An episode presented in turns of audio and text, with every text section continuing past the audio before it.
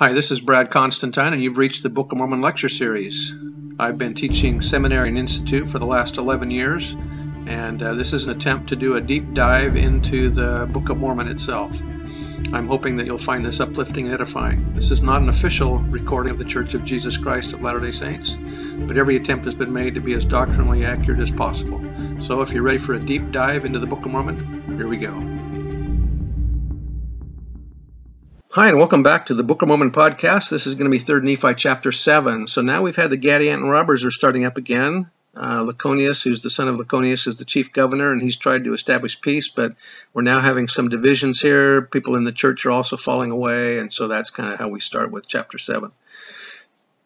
Verse 1 Now behold, I will show unto you that they did not establish a king over the land. That was what they said in the previous chapter, that they were trying to establish a king. But in this but in this same year, yea, the thirtieth year, they did destroy upon the judgment seat, yea, did murder the chief judge of the land.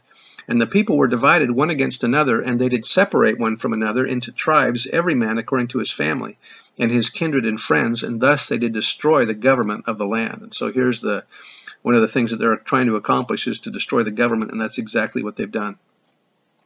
Joseph Fielding Smith said, Now I tell you, it is time the people of the United States were waking up with the understanding that if they don't save the Constitution from the dangers that threaten it, we will have a change of government. That was back in 1950, and oh, how things have changed since then.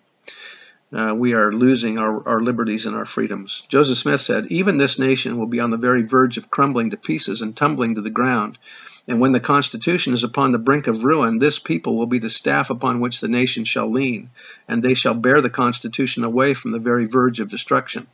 Elder Packer once said that the best way in which to save the Constitution is for families to teach it to their children in their homes. Also, continuing on, but whatever may be our fate, be assured that this Constitution will stand. We face difficult days in this beloved land. It may cost us blood before we are through.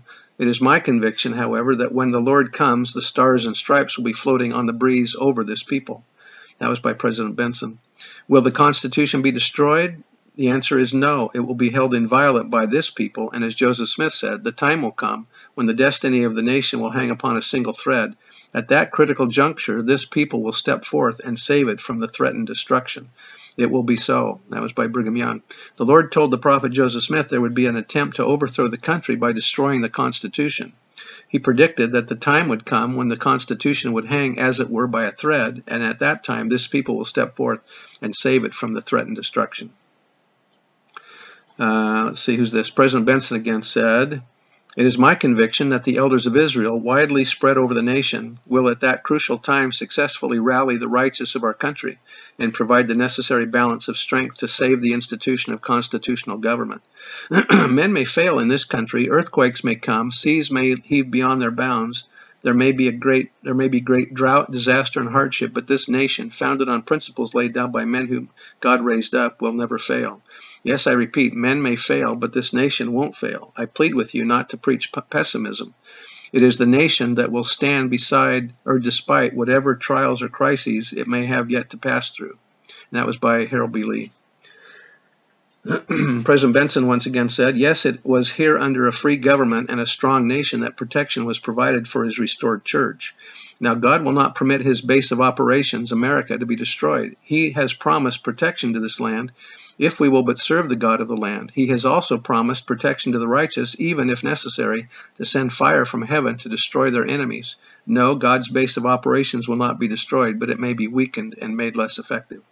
Verse 3 And every tribe did appoint a chief or a leader over them, and thus they became tribes and leaders of tribes.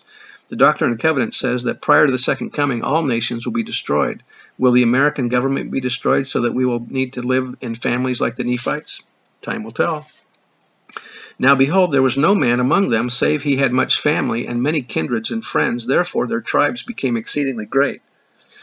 Now all this was done, and there were no wars as yet among them, and all, all, this iniquity had come upon the people because they did yield themselves unto the power of Satan. We need to yield ourselves to God. Verse 6 And the regulations of the government were destroyed because of the secret combinations of the friends and kindreds of those who murdered the prophets. And they did cause a great contention in the land, insomuch that the more righteous part of the people had nearly all become wicked, yea, there were but few righteous men among them.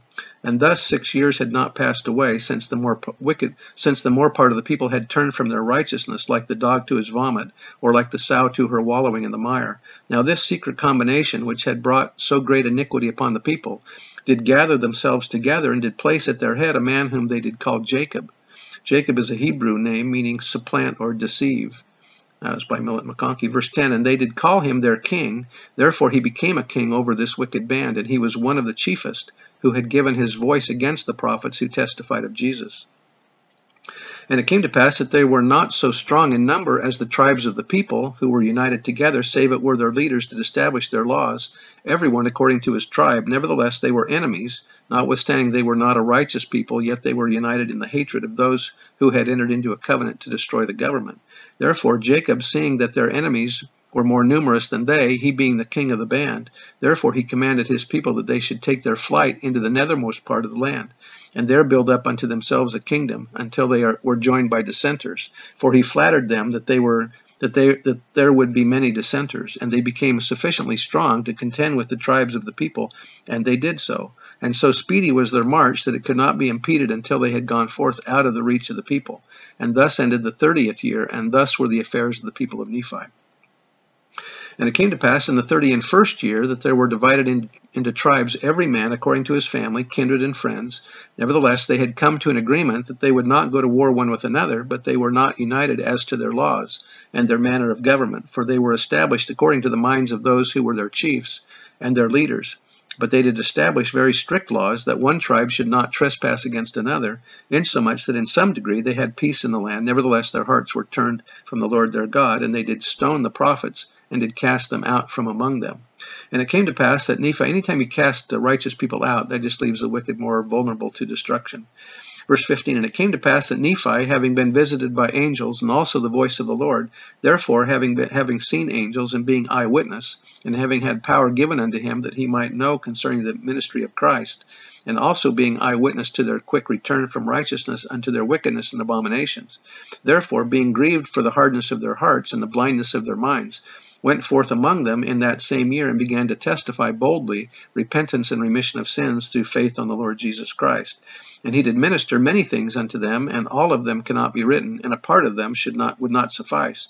Therefore they are not written in this book. And Nephi did minister with power through righteousness and with great authority through ordination. Power and authority are also mentioned in Doctrine and Covenants section 107 as the power of the first presidency and quorum of the twelve. Verse 18, And it came to pass that they were angry with him, even because he had greater power than they, for it were not possible that they could disbelieve his words, for so great was his faith on the Lord Jesus Christ, that angels did minister unto him daily. As wickedness increases, so will righteousness. With the world becoming increasingly wicked, the members of the church must be more righteous and worthy to exercise the priesthood and receive the ministering of angels as needed. Brigham Young said, The Lord is here with us, not in person, but his angels are around us, and he takes cognizance of every act of the children of men as individuals and as nations. He is here ready by his agents, the angels, to bring most perfect and absolute deliverance unto all who put their trust in him, when they are ready to receive it. What is the difference between saints of God and an angel of God? One is clothed upon with mortality, the other has passed through mortality and has received the celestial glory of our Heavenly Father and is free from the contaminating influences of sin that we have to contend with. When the Lord commands those invisible beings, shall I say those who have had their resurrection, yes, millions and millions more than the inhabitants of this earth, they can fight your battles. Verse 19, And in the name of Jesus did he cast out devils and unclean spirits, and even his brother did he raise from the dead, after he had been stoned and suffered death by the people. And the people saw it and did witness of it, and were angry with him because of his power. And he did also do many many more miracles in the sight of the people in the name of Jesus. Wouldn't that tick you off? Huh? If you were a bad guy and these guys are raising people from the dead that you just tried to kill. What was the mortal offense of Jesus? When the elders of the Jews, the high priests, and the Levites came together, they decided there was only one solution to the problem, and that was to put Jesus to death, get, rid, get him out of the way. That was when he raised Lazarus. That was the thing that decided it. You go back and look there. They put up with everything, but when he raised Lazarus from the dead, that was just too much. They decided that he would have to be put to death. The doctors came together then, and it's the same thing here when the people saw it, they were angry with him because of his power, and that was by Hugh Nibley. Verse 21, And it came to pass that the thirty and first year did pass away, and there were but few, These are the true saints, much like today. The faithful members of the church are few in comparison to the rest of the world, who were converted unto the Lord, but as many as were converted did truly signify unto the people. The members of the church have, the members of the church do their missionary work. Sometimes it is difficult to tell people the doctrine and beliefs of the church, but when we bear our testimonies, they cannot disagree with that. Continuing verse 21, that they had been visited by the power and spirit of God, which was in Jesus Christ, in whom they believed.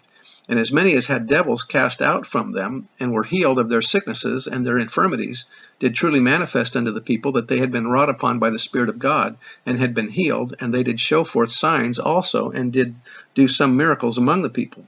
Thus passed away the thirty and second year also, and Nephi did cry unto the people in the commencement of the thirty and third year, and he did preach unto them repentance and remission of sins. I wonder if he knows that uh, around 34, uh, the year 34 is when all of this is going to happen. I don't know.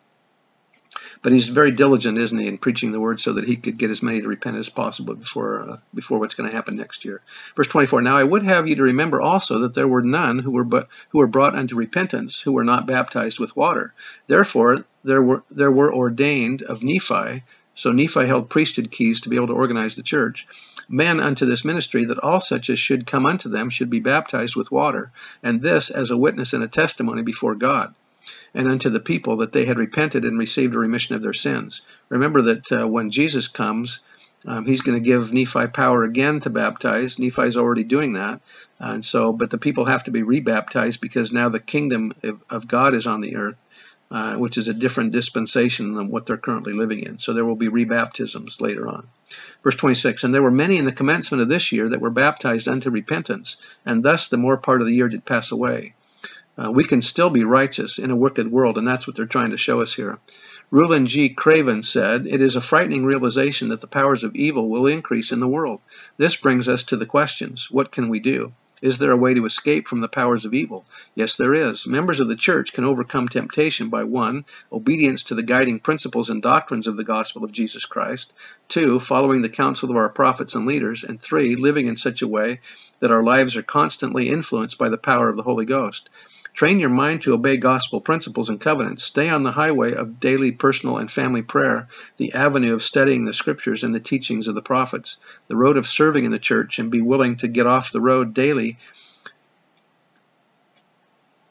to get off the wrong road daily and on the right road leading to eternal life. Your greatest protection against temptation is an active and vibrant testimony of the gospel of Jesus Christ, which binds us to our Heavenly Father.